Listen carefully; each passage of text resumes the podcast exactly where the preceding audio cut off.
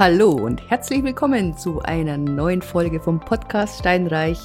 Ich danke dir, dass du gerade zuhörst. Wie werde ich Immobilieninvestor Teil 3?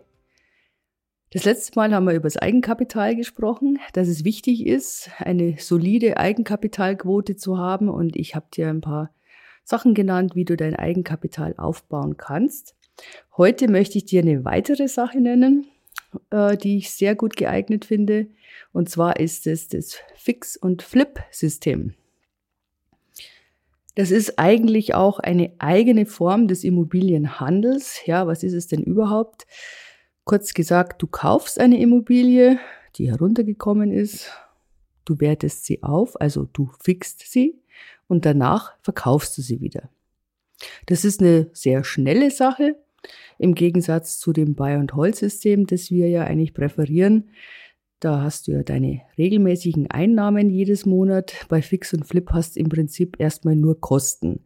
Den Gewinn machst du dann, wenn du es verkaufst. Dann hast du eben deinen Verkaufspreis abzüglich Einkauf, Nebenkosten und die Handwerkskosten. Das ist dein Gewinn.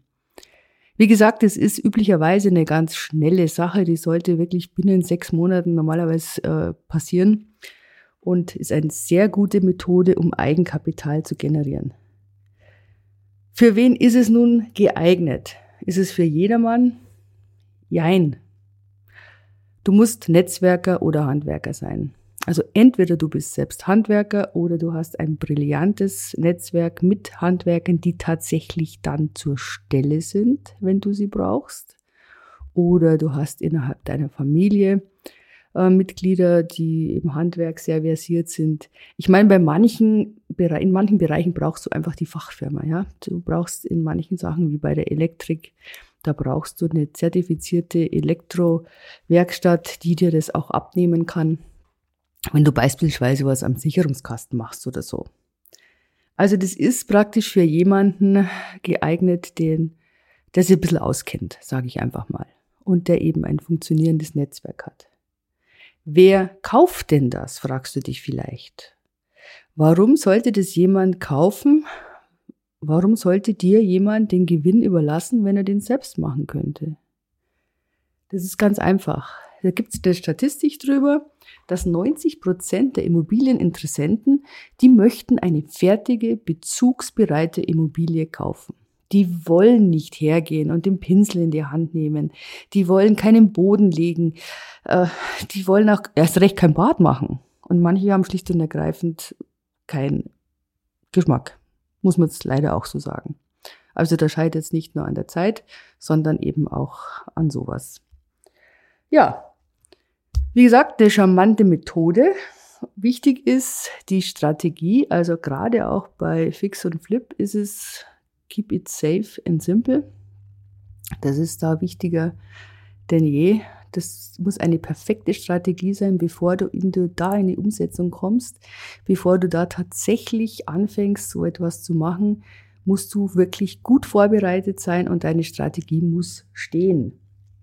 Wichtig ist, du kaufst für den Käufer. Du kaufst nicht für dich. Du kaufst jetzt nicht, weil was besonders günstig ist. Natürlich wäre es ideal, wenn es besonders günstig wäre, aber nicht, das ist nicht der alleinige Grund, weil stell dir vor, du kaufst eine Wohnung in einer Gegend, wo keiner hinziehen möchte und dann vielleicht noch eine große Wohnung.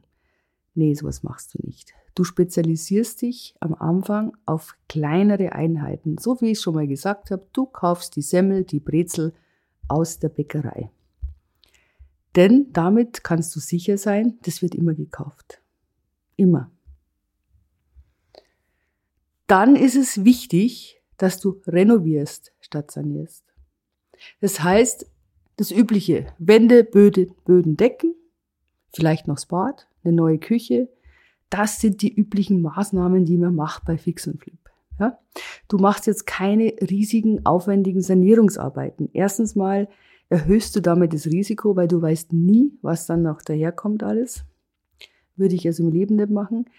Zweitens, bei so größeren Einheiten ist der Kapitaleinsatz einfach sehr viel größer und die Zeitspanne ist höher. Also ich würde davon abraten, mach wirklich aufhübschen, sage ich immer. Richte das schön her, Vielleicht richtest du es danach sogar tatsächlich ein, aber mach keine aufwendigen Sanierungsarbeiten. Du musst nicht alle Leitungen raushauen, du machst das Wichtigste. Wenn es nicht mehr gestattet ist, dass du diesen Sicherungskasten so weiterverkaufst, dann machst du ihn eben neu. So, Punkt. Das Weitere, was auch ganz wichtig ist, das ist der Verkauf. Ich habe dir gesagt, du musst beim Einkauf schon an den Käufer denken. Und beim Verkauf ist es wichtig, dass die Leute, die sich dafür interessieren, dass die Lust drauf bekommen, diese Wohnung zu kaufen. Und das schaffst du dann, wenn du die richtige Marketingstrategie hast. Die musst du dir auch vorher überlegen. Du musst vorher wirklich ein komplettes Konzept in der Tasche haben, dann wirst du erfolgreich fix und flippen. So, das war jetzt einfach im Wesentlichen mal in aller gebotener Kürze zu Fix und Flip. Lass uns doch einfach mal zu den Nachteilen kommen. Also zum einen, du hast hier natürlich einen Kostenfaktor. Du generierst hier keine Einnahmen, die weder nachhaltig noch passiv, überhaupt keine. Sondern in der Sekunde, wo du es kaufst, hast du Ausgaben, solange bis du es wieder verkaufst. Deswegen ist es wichtig, dass das Ganze schnell über die Bühne geht. Das Zweite ist dein Netzwerk. Du brauchst wirklich ein ganz solides System oder ganz solide Leute, die dir als Handwerker zur Verfügung stehen können. Es soll ordentlich gemacht sein. Bitte nicht irgendwie die Wohnung irgendwie rumpinseln. Also da tust du dir selbst keinen Gefallen, glaube mir. Es muss ordentlich gemacht sein. Ich meine, klar, wenn du das kannst, wenn du sagst, nö, ich bin wunderbar im Decken und Wände streichen, perfekt. Aber wenn es so ein Geschmiere wird, nee, lass es. Also es muss echt ordentlich gemacht sein. Und da brauchst du auch die entsprechenden Leute dafür. Das ist klar. Was man auch nicht vernachlässigen darf, du bist natürlich schon auch in der Haftung. Ja, wenn du das verkaufst, zumal als Privatmann, musst du immer dran denken, du bist bis zur gewissen Zeit bist du in der Haftung. Auch nicht zu unterschätzen ist die Zeit. Es ist zeitintensiv. Du bist immer wieder vor Ort. Deswegen ist auch hier die Lage so extrem wichtig. Also nicht nur, dass du die Lage dahingehend auswählst, wo möchten die Leute hinziehen, sondern auch, wie schnell kann ich es denn erreichen? Lage ist ein Bestandteil von deiner Marktanalyse, die dem Ganzen vorangeht, und die ist extrem wichtig. Das haben wir die Nachteile aufgezählt. Jetzt kommen wir mal zu den Vorteilen. Vorteil haben wir mehrfach erwähnt, es ist sehr schnell, es geht sehr schnell. Du hast eine Marge, die bewegt sich ja zwischen 20% und 40%, je nachdem, man kann es nicht so genau sagen. Es ist klar, je teurer die Wohnung ist, desto größer die Marge. Ich würde dir trotzdem anfangs dazu raten, fang eher erstmal klein an, lern erstmal dazu. Ja, kommen wir vielleicht nachher drauf. Was auch ein Vorteil ist, du hast kein dauerhaftes Kreditrisiko, weil das ja wirklich, wie gesagt, schnell geht, und du hast einen schnellen Kapitalaufbau. Was mir gerade in den Kopf geschossen ist, ich habe vor ein paar Jahren mal eine Wohnung gekauft zur Fix und Flip, und die war so, wie man es nicht haben möchte. Also eine reine Messi-Wohnung. Wirklich, es war furchtbar. Ein extrem starker Raucher hat drin gewohnt, und der hat es dann nur irgendwie geschafft, dass er einen Küchenbrand ausgelöst hat. Also die Wohnung war zusätzlich noch verrußt. Das ist jetzt, ich weiß es gar nicht, 10 Jahre her. Und als ich das erste Mal da rein bin, da hat es mich beinahe rückwärts wieder rausgehauen. Erstens mal, weil es so furchtbar ausgesehen hat, und zweitens, weil es so furchtbar gestunken hat. Ich kann es nicht anders sagen. Okay, wir haben die räumen lassen. Wir haben dann eine renommierte Malerfirma reingeschickt, und die hat es dann auch geschafft mit so Spezialanstrichen, dass sie dann den Geruch rausgebracht hat. Wir haben dann, wie ich dir gesagt habe, Bödenbände, Decken gemacht. Wir haben zum Beispiel auch die Steckdosen, wie nennt man das, diese Lichtschalter und Steckdosen eben ausgewechselt. Also ohne die Leitungen, aber halt nur diese Blenden. Wir haben neue Türen reingemacht. Das ist zum Beispiel auch was, bitte denkt da immer dran, Wenn du renovierst, kaufst du lieber eine Tür oder streichst du sie. Manchmal ist es günstiger, du kaufst eine Tür. Meistens sind die genormt, nicht immer, aber die sind meist genormt. Und es gibt tatsächlich in Baumärkten sehr ansprechende, schicke Türen. Die kann man durchaus dann wählen. Dann hatten wir dann das Bad neu gemacht. Und wenn du dann vorhast, das Bad neu zu machen, dann ist es da auch so, schau, dass das alles beim Alten bleibt. Also damit meine ich, die Toilette bleibt da, wo die Toilette war. Die Dusche bleibt da, wo die Dusche war, dass du so wenig wie möglich veränderst. Wenn du natürlich jetzt ein Haus hast aus den 40er Jahren oder was, dann wirst du nicht umhin kommen, da noch die Leitungen auszuwechseln oder vielleicht auch bei manchen Jüngeren. Deswegen schau dir jedes Objekt genau an. Je weniger du machen musst, umso besser. Also idealerweise beim Bad einfach neu Fliesen, neue Sanitärgegenstände, neue Armaturen und fertig ist es. Ja, wir haben hier ein Risiko. Und das darf man auch nicht unerwähnt lassen, wenn du jetzt sagst, du findest Gefallen dran, du möchtest es öfter machen und es klappt gut und wunderbar.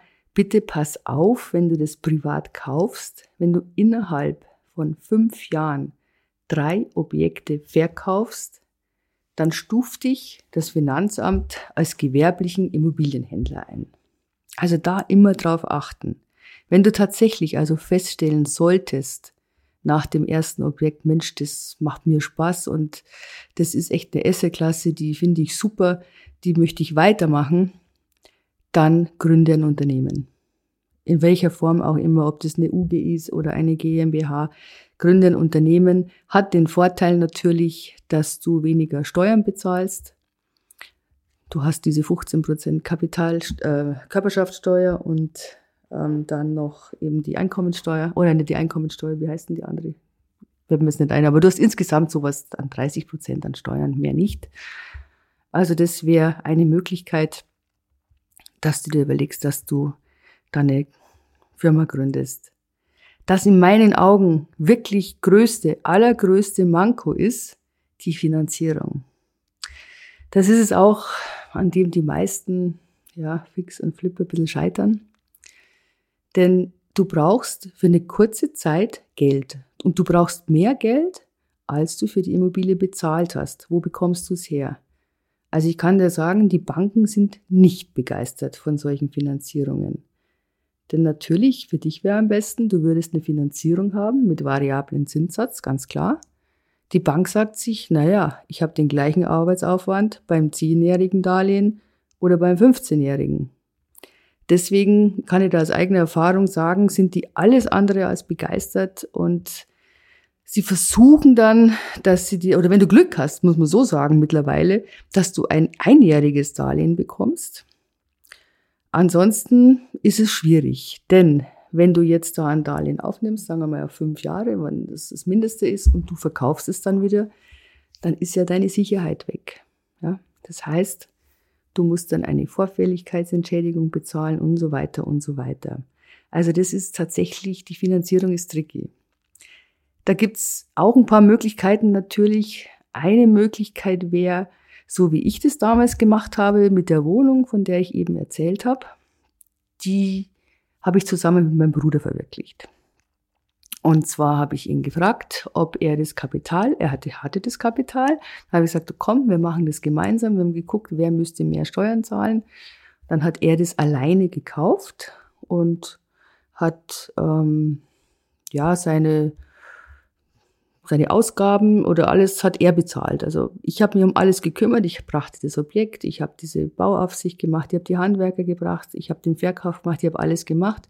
Er hat den Kaufpreis bezahlt, er hat alle anderen Kosten übernommen und hat dann am Ende mich ausbezahlt. Und das war, ich meine, ganz ehrlich, im Nachhinein, denke ich mal, hätten wir das nur behalten, das wäre ein Vielfaches wert, aber so what. Es war damals eben so der allererste Versuch einer Fix- und Flip-Aktion und es war super. Wir haben da schon wirklich sehr gutes Geld akquiriert und es war schon sehr erfolgreich und die Zusammenarbeit war auch sehr schön. Aber das ist ein großes Manko. Also such dir entweder jemanden, mit dem du es zusammen machst. Da musst du es natürlich teilen, das ist klar. Ja, wir haben den Gewinn natürlich geteilt, sodass für jeden das gleiche netto übrig blieb. Oder aber du hast irgendein Objekt, das du beleihen könntest. Wahrscheinlich hast du es nicht, weil wir reden ja gerade jetzt vom Aufbau vom Eigenkapital, ja klar. Aber vielleicht ist innerhalb der Familie, also oft ist es so, dass die Eltern, Großeltern, Tanten, Onkel und so weiter ein Eigentum haben und eine alte Grundschuld noch drauf lasten. Die lässt man ja in der Regel stehen, weil für den Fall, dass man Geld braucht, hat man hier problemlos einen guten Zugang. Auch das wäre eine Möglichkeit, dass du musst dich natürlich dann auch beteiligen, das ist klar, aber ich meine, dafür bekommst du günstiges Geld, dass du ihnen sagst, du bräuchtest eben dieses Geld und die sollen ihr Objekt beleihen. Das wäre eine Möglichkeit. Und zwar eine ganz charmante. Ansonsten, wie gesagt, ist es ja ein bisschen schwierig. Gut, wie gesagt, wenn dir das gefällt, Fix und Flip als Langzeitstrategie, mach es gerne, es macht Spaß, es macht auf jeden Fall Spaß, es ist zeitaufwendig und man muss schon, aber wenn die Finanzierung, sagen wir mal so, wenn die Finanzierung klappt und du ein gutes Netzwerk hast, dann ist dein einziges Problem noch, die entsprechenden Objekte zu bekommen. Da guck wirklich nach, welche Wohnungen billig angeboten werden oder sagen wir mal günstig zumindestens. Und da kannst du hingehen, dann kannst du sagen, Mensch, ja, das, wenn man aufwerten würde, das könnte einen Gewinn bringen. Im Prinzip musst du vorher schon wissen, was du dann verlangen kannst. Ja. Es ist risikoarm in meinen Augen, das ist Fix und Flip. Wenn du das ordentlich machst, wenn du das genau durchrechnest, dann ist es echt risikoarm, aber natürlich nicht risikolos. Also bitte, das musst du immer bedenken. Ich meine, das hast du jetzt selber gemerkt mit dem Ukraine-Krieg und was weiß ich alles, den Zinsanstieg, den Inflationswerten, die plötzlich da in die Höhe geschossen sind, hat sich der Markt schon ein bisschen gedreht. Und da kann es auch sein, dass du auf so ein Fix- und Flip-Objekt einfach mal länger, ich will nicht sagen sitzen bleibst, aber dass du das länger in der Vermarktung hast. Deswegen eben auch, die Vermarktung ist unglaublich wichtig.